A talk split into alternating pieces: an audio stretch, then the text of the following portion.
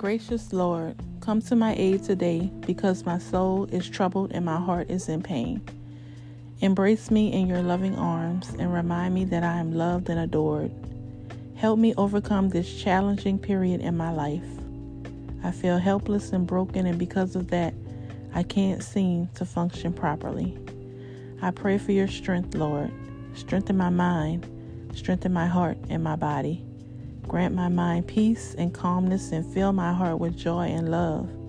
Bring smiles on my face once again.